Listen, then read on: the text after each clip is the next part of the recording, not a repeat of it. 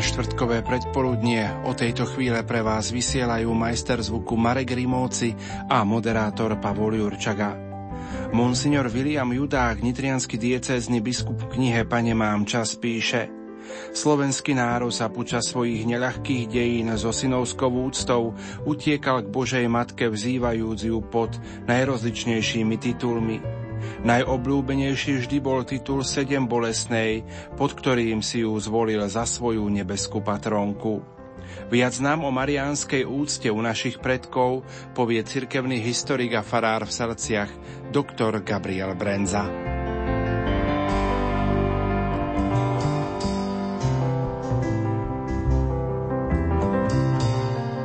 Zvykne sa hovoriť, že Slovensko je národom mariánskym.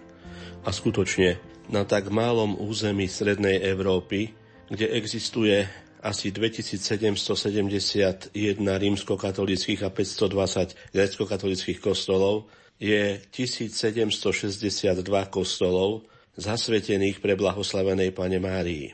Pričom 7 bolesnej Pane Márii je zasvetených 316 chrámov. Kde hľadať korene tejto marianskej úcty? Zosnulý trnavský arcibiskup Julius Gábriš, ktorý bol aj historik vo svojej homílii, ktorú predniesol v roku 1985 v Šaštine na jesenej púti okrem iného povedal. V Európe nie takého malého národa, ktorý by mal toľko marianských kostolov a putnických miest, ako ich má náš slovenský národ. Táto vec je každému, kto aspoň trochu pozná históriu jasná. Zrod nášmu národu dalo kresťanstvo, a mariánsky kult zasa umožnil slovenskému národu šťastný historický vývin cez celé jeho dejinné obdobie.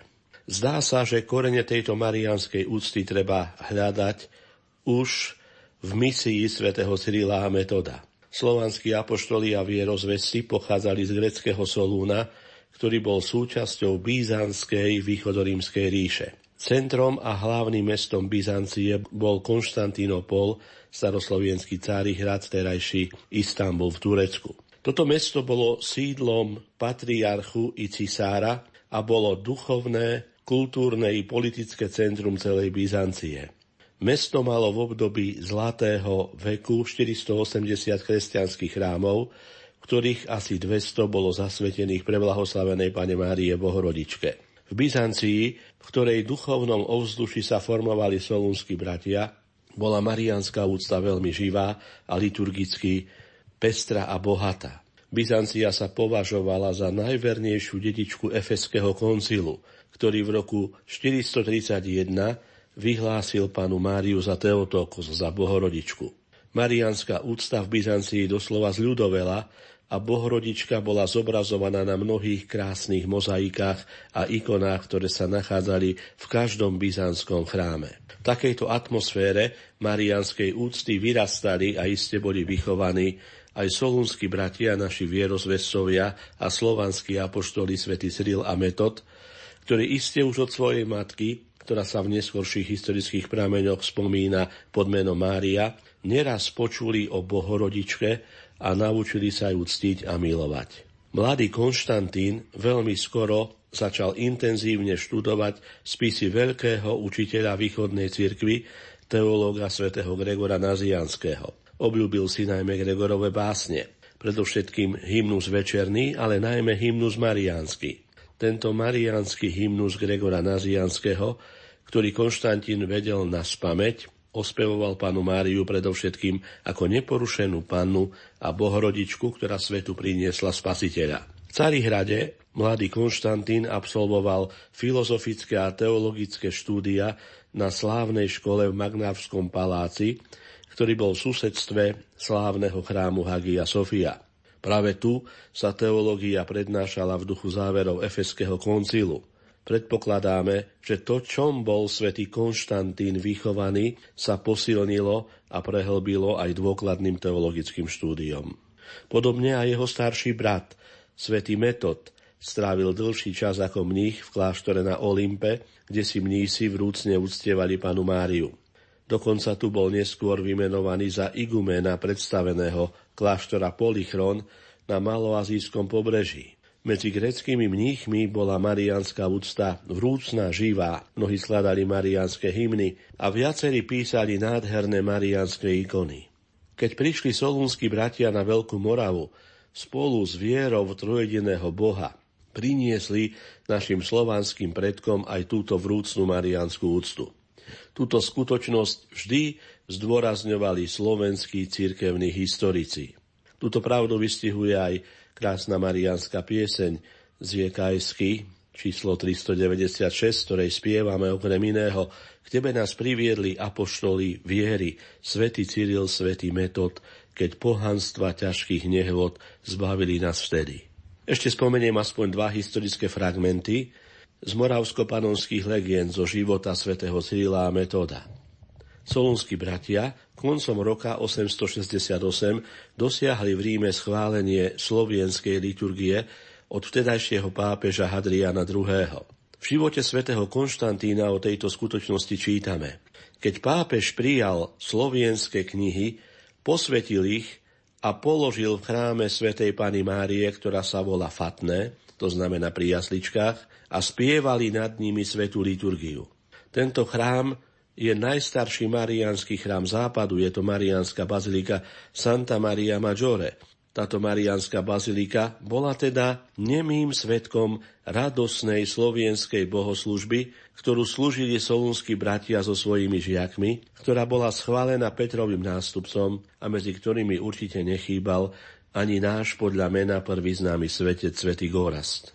Túto skutočnosť v bazilike Santa Maria Maggiore pripomína aj pamätná tabuľa v Slovenčine. Potom, keď na jar v apríli 885 zomrel prvý slovanský arcibiskup svätý Metod, jeho životopisy hovoria, že ho pochovali vo veľkom chráme Moravskom na ľavej strane v stene za oltárom pre svetej Bohorodičky. Aj keď je otázka metodovho hrobu stále otvorená, skutočnosť, že jeho telo podľa jeho autentického životopisu spočinulo pri oltári Bohorodičky, ktorá bola uctievaná v hlavnom metropolitnom chráme Veľkej Moravy, vyjadruje akoby jeho duchovný testament.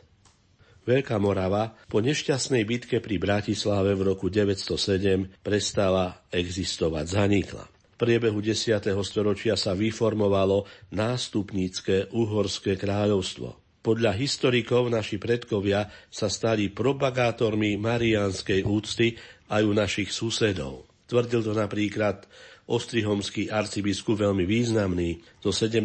storočia Juraj Selepčény, ktorý nám zanechal rukopis História Hungárie a v ktorom písal, že starí Maďari nemali zmysel a predpoklady pre prijati duchovných zásad kresťanstva.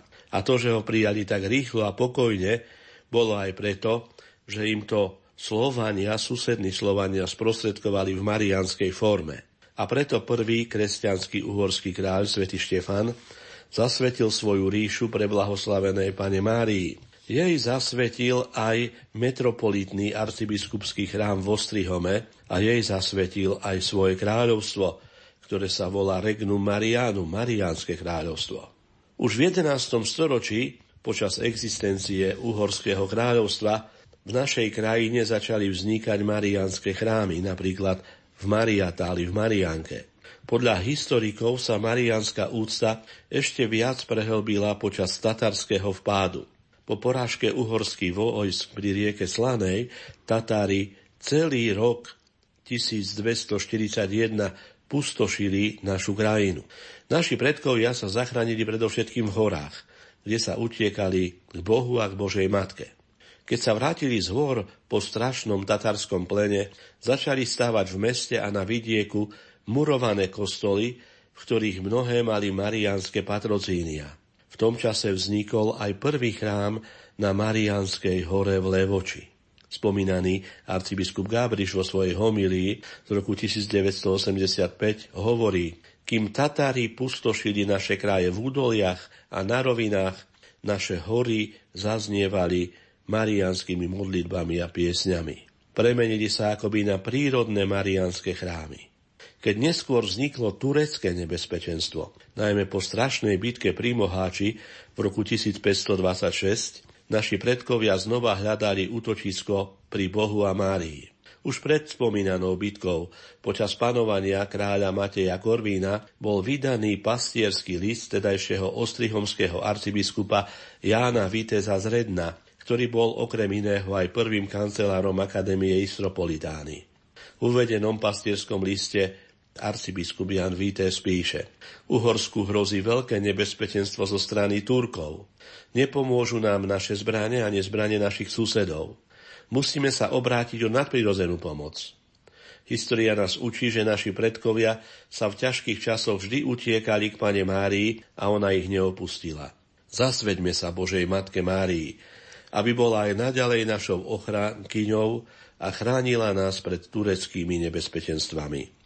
Známy historik a trnavský arcibiskupský vikár monsignor Pavel Jedlička píše, že kráľ Matej Korvín bol žiakom arcibiskupa Jana Vitéza a reagoval na jeho výzvy tak, že dal na území Slovenska vybudovať niekoľko dielní, v ktorých sa z palenej hliny robili reliefy bolesnej matky.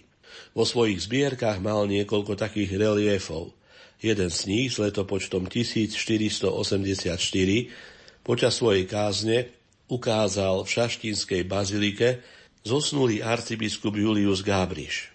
On bol presvedčený, že práve tieto ľahko dostupné hlinené reliefy piety boli uctievané nielen v mnohých meštiackých domácnostiach, ale aj v sedliackých chalupách. Keď takýto relief dala zhotoviť grovka Angelika Coborová, bola už úcta k bolesnej matke v Hornom Uhorsku na terajšom Slovensku rozšírená a zľudovená. V burlivých časoch náboženských nepokojov bolo veľkým posilnením mariánskej úcty aj víťazstvo pri Viedni z 12. septembra v roku 1683. Táto víťazná bitka nad tureckými vojskami sa uskutočnila pod vedením polského kráľa Jana Sobieského s veľkou podporou ostrihomského arcibiskupa Juraja Selepšeniho. Pápež blahoslavený Inocent XI práve na pamiatku tohto víťazstva 12. september ustanovil za deň mena Pany Márie. A túto spomienku slávime do dnešných dní. A už prichádzame k roku 1564, kedy grovka Angelika Coborová, rodená Bakičová, dala na pamiatku urovnania manželskej krízy so svojím manželom grofom Imrichom zhotoviť relief bolesnej matky, ktorý sa dnes nachádza na hlavnom oltári našej národnej baziliky v Šaštíne. Relief je zhotovený neznámym umelcom z ruškového dreva a bol spočiatku umiestnený v trojhranej kaplnke, ktorá dodnes stojí pri bazilike Pany Márie v Šaštíne. Počas tureckých nebezpečenstiev a stavovských nepokojov obľúbenú sochu, obľúbený relief, preniesli do blízkeho šaštinského zámku a umiestnili ju v zámockej kaplnke svätého Imricha. Keď sa skončili stavovské vojny, v roku 1710 znova um, ju umiestnili v kaplnke, kde sa počiatkom 18. storočia tešila mimoriadne silnej ľudovej úcte. V roku 1732 požiadal šaštinský farár vtedajšieho ostrihomského arcibiskupa Imricha Esterházyho, aby preskúmal mnohé mimoriadne vyslyšania, či nevysvetliteľné udalosti, ktoré sa udiali počas modlitie pred kaplnkou. Arcibiskup Esterházy ustanovil vyšetrovaciu komisiu na čele s ostrihomským kanonikom Jurajom Agnelim, rodakom zo Šaštína. Bolo preskúmaných 726 udalostí a 25. augusta v roku 1732 sochu slávnostne preniesli do Lateránskej kaplnky pri Šaštínskom farskom chráme. 10. novembra v roku 1732 vydal arcibiskup Imrich Esterházy dekret, podľa ktorého bola socha sedem bolesnej Pany Márie uctievaná v Šaštíne, vyhlásená za milostivú a dovolil, ba odporúčal ju veriacim aj naďalej uctievať. V tento deň sa pri kaplnke konala aj prvá sveta omša, na ktorej sa napriek sichravému neskoro jesenému počasiu zúčastnilo podľa dobových prameňov asi 20 tisíc veriacich. V nasledujúcom roku arcibiskup Esterházy zveril kaplnku a milostivé miesto do duchovnej starostlivosti otcov Pavlínov. Generálny predstavený Pavlínov tejto uhorskej rehole, páter František Rosa, už 16. júla v roku 1736 posvetil základný kameň putnického kostola Sedem bolesnej Pany Márie v Šaštíne. Hrubá stavba chrámu bola dokončená v roku 1748 a vnútorná výzdoba kostola pokračovala v ďalších desaťročiach. V auguste v roku 1762 ostrihomský arcibiskup Barkovci za účasti uhorských biskupov, ale najmä cisárovnej Márie Terézie a jej manžela Františka Lotrinského slávnostne konsekroval šaštínsky pútnický chrám a 15. augusta kňazi pod vedením arcibiskupa slávnostne preniesli na hlavný oltár chrámu obnovenú a pozlátenú sochu sedem bolesnej Pany Márie. Treba povedať, že tento chrám by sa nikdy nebol dokončil, keby na ňo hojne neprispela Mária Terézia, ktorá dala zo svojich šiat dokonca ušiť plášť na sochu milostivej sedem bolesnej Pany Márie. Cisár Jozef II v roku 1786 zrušil rehoľu Pavlínov a pokusil sa zakázať aj mnohé púte. Dobové správy však hovoria, že procesie do Šaštína prichádzali od Turíc až do Jesene a duchovne im poslúžili okolití diecezní kňazi. O putnický chrám sa duchovne starali diecezní kňazi, najmä šaštínsky farár a archidiakon. A púte neprestali. Významným dňom v histórii šaštínskych púti bol 8. september v roku 1864, kedy sa slávilo 300. výročie zhotovenia sochy. Ostrihomský arcibiskup Ján Sitovský vtedy slávnostne korunoval sochu sedem bolesnej Pany Márie. Korunky boli zhotovené zo zbierok prevažne slovenských pútnikov a v lete v roku 1864 ich požehnal vtedajší dnes už blahoslavený pápež Pius IX. Celú slávnosť tohto významného výročia zorganizoval najmä farár skútov, národovec a zakladateľ spolku svätého Vojtecha Andrej Radlínsky, ktorý už vtedy presadzoval myšlienku, aby sa sedem bolesná pána Mária uctievala ako patronka Slovákov. Po rozpade Rakúsko-Uhorska apoštolský administrátor Strnavy biskup Pavol Jantavš zveril Šaštín do duchovnej správy otcov Salesiánov, ktorí sem prišli v roku 1924. Už vtedy slovenský biskupský zbor pod vedením svojho seniora, bansko biskupa Mariana Bláhu, zorganizoval zbierku na tzv. národné zvony a usiloval sa, aby pána Mária bola aj oficiálne z najvyšších miest vyhlásená za patronku Slovenska. Pápež Pius XI vydal 2. apríla v roku 1927 dekret Celebre apud Slovakam gentem, v ktorej vyhlásil sedem bolesnú pánu Máriu za patrónku slovenského národa. Jej sviatok, 15. september, prikázal sláviť ako cirkevnú slávnosť každoročne a dovolil, aby sa na Slovensku po loretánskych litániách pridávala aj orácia k sedem bolesnej Pany Márii. Tento dekret slávnostne vyhlásili počas púte na Turičný pondelok 22. mája v roku 1927 za účasti troch slovenských biskupov v Šaštíne. Boli tu vtedy prítomní Pavel Jantavš, Marian Bláha a rožňavský apoštolský administrátor biskup Michal Bubnič. V roku 1950 boli Salesiáni zo Šaštína násilne vyhnaní a púte boli znova totalitnou mocou obmedzované. Napriek tomu tu veriaci stále prichádzali. Zásluhou slovenskej emigrácie a biskupov Ambroza Lazíka, Eduarda Nečeja a Roberta Pobožného, ktorí sa zúčastnili na druhom Vatikánskom koncile, pri 400. výročí zhotovenia sochy a počatia úcty k sedem bolesnej, pápež blahoslavený Pavol VI apoštolským listom Quam Pulchra zo dňa 23. novembra 1964 vyhlásil šaštínsky chrám za Baziliku Minor. Bol to prvý chrám na Slovensku, ktorý dostal tento titul. V spomínanom dekréte blahoslavený Pavol VI píše Táto svetiňa je chýrečná, lebo patrí celému slovenskému národu. Sústreďujú sa tam viaceré starobilé archidiakonáty a početné púte veriacich aj zo vzdialenejších krajov prichádzajú pred starodávnu sochu pre blahoslavenej Pani Márie Sedem Bolesnej a vo vrúcných modlitbách jej vylievajú svoje žiale a strasti.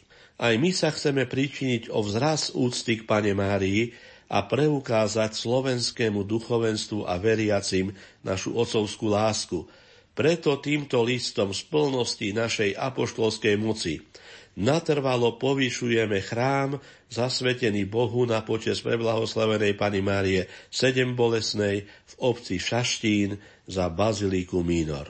Napriek obmedzovaniam a šikanovaniu totalitnej moci apoštolský administrátor trnavský biskup Ambros Lazík prečítal tento dekret počas slávnostnej svetej omše v Šaštíne 27. decembra 1964 v oktáve narodenia pána.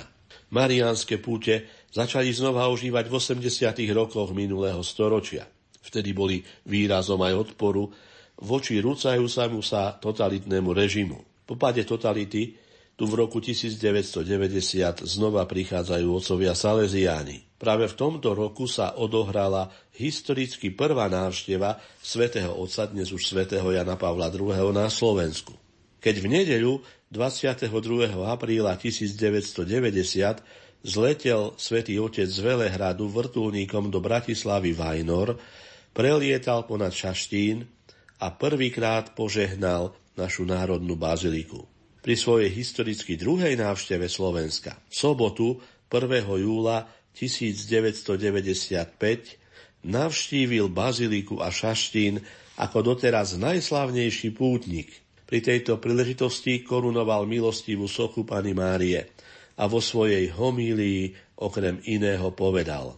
Veď čo predstavuje táto šaštínska svetiňa, ak nie skutočnosť, že Pana Mária, Matka Slovákov, býva v tomto jedinečnom dome, ktorej sa všetci synovia a céry vášho národa cítia ako v matkinom dome.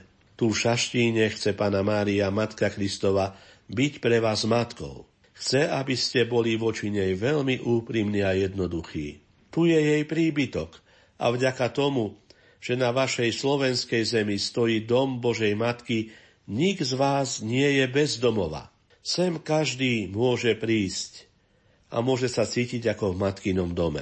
Dnešnou návštevou v Šaštinskej svetine, pokračoval Jan Pavol II, sa pápež chce osobitne poďakovať Božej Matke za tento rodinný domov, v ktorom sa môžu všetci obyvatelia Slovenska, všetci veriaci bez ohľadu na svoju národnú príslušnosť, cítiť ako doma a zveriť sa láske matky, ktorá ich tu stále čaká, aby ich vypočula pochopila a posilnila.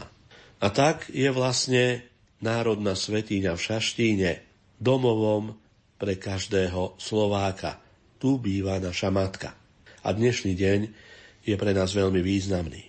Spomeniem ešte záverečné slova z kázne spomínaného biskupa Juliusa Gábriša, ktoré už ako chorý a slabnúci predniesol v roku 1985 v Šaštíne. Povedal, Náš národ prežil ťažké časy a zachránil sa iba preto, že sa opieral o úctu Mariánsku. Ešte raz spomeniem aspoň tri dejinné udalosti. Zánik Veľkomoravskej ríše, vpad Tatárov a 150-ročné pustošenie Turkov na území Slovenska. Týchto obdobiach boli všetky ľudské predpoklady na to, aby náš slovenský národ bol úplne zničený a vymazaný z dejín ľudstva. A predsa nezanikol. Sme presvedčení, že nezanikol preto, že sa opieral o pomoc Matky Božej sedem bolesnej. Dejiny nás učia, že najväčším a najbohatším národom boli v minulosti polapskí Slovania a dnes nie po nich ani chýru. Prečo zahynuli?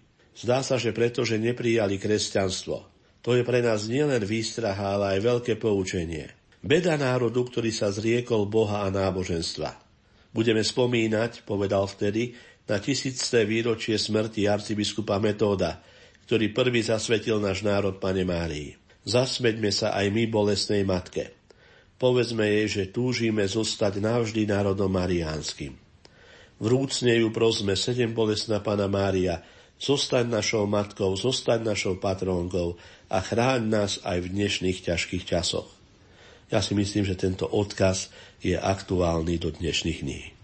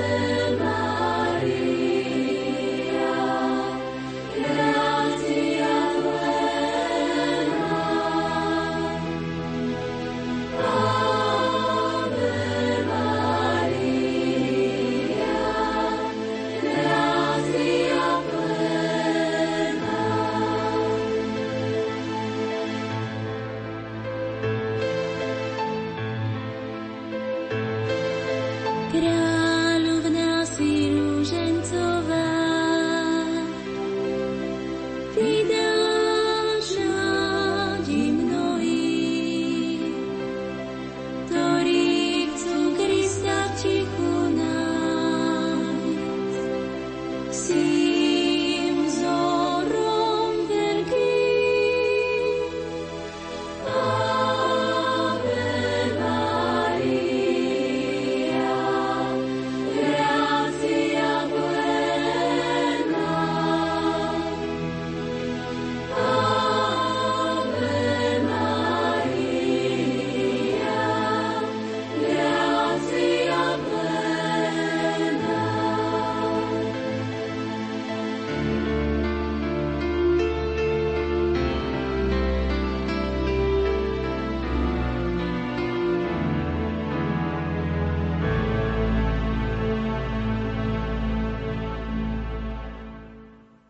Milí poslucháči, v nasledujúcich minútach ponúkame priamy prenos Sv. Omše v rámci Národnej púte k sedem bolesnej Pane Márii v Šaštíne. Slávnostnú svetu omšu za účasti viacerých otcov biskupov, kňazov a veriacich celebruje košický arcibiskup metropolita Monsignor Bernard Bober. Žalm prednáša inžinier Ján Vaško. Na organe hrá Ľuboš Ihring. Účinkuje chrámový spevácky zbor Baziliky 7 bolesnej Pany Márie v Šaštíne pod vedením Evy Molekovej. Pri Svetej Omši sa budú spievať piesne z jednotného katolického spevníka čísla 405, 394, 278, 287 a 523. Technicky spolupracujú Peter Nigrovič a Richard Čvarba. Zo štúdia Rádia Lumen prajeme ničím nerušené počúvanie.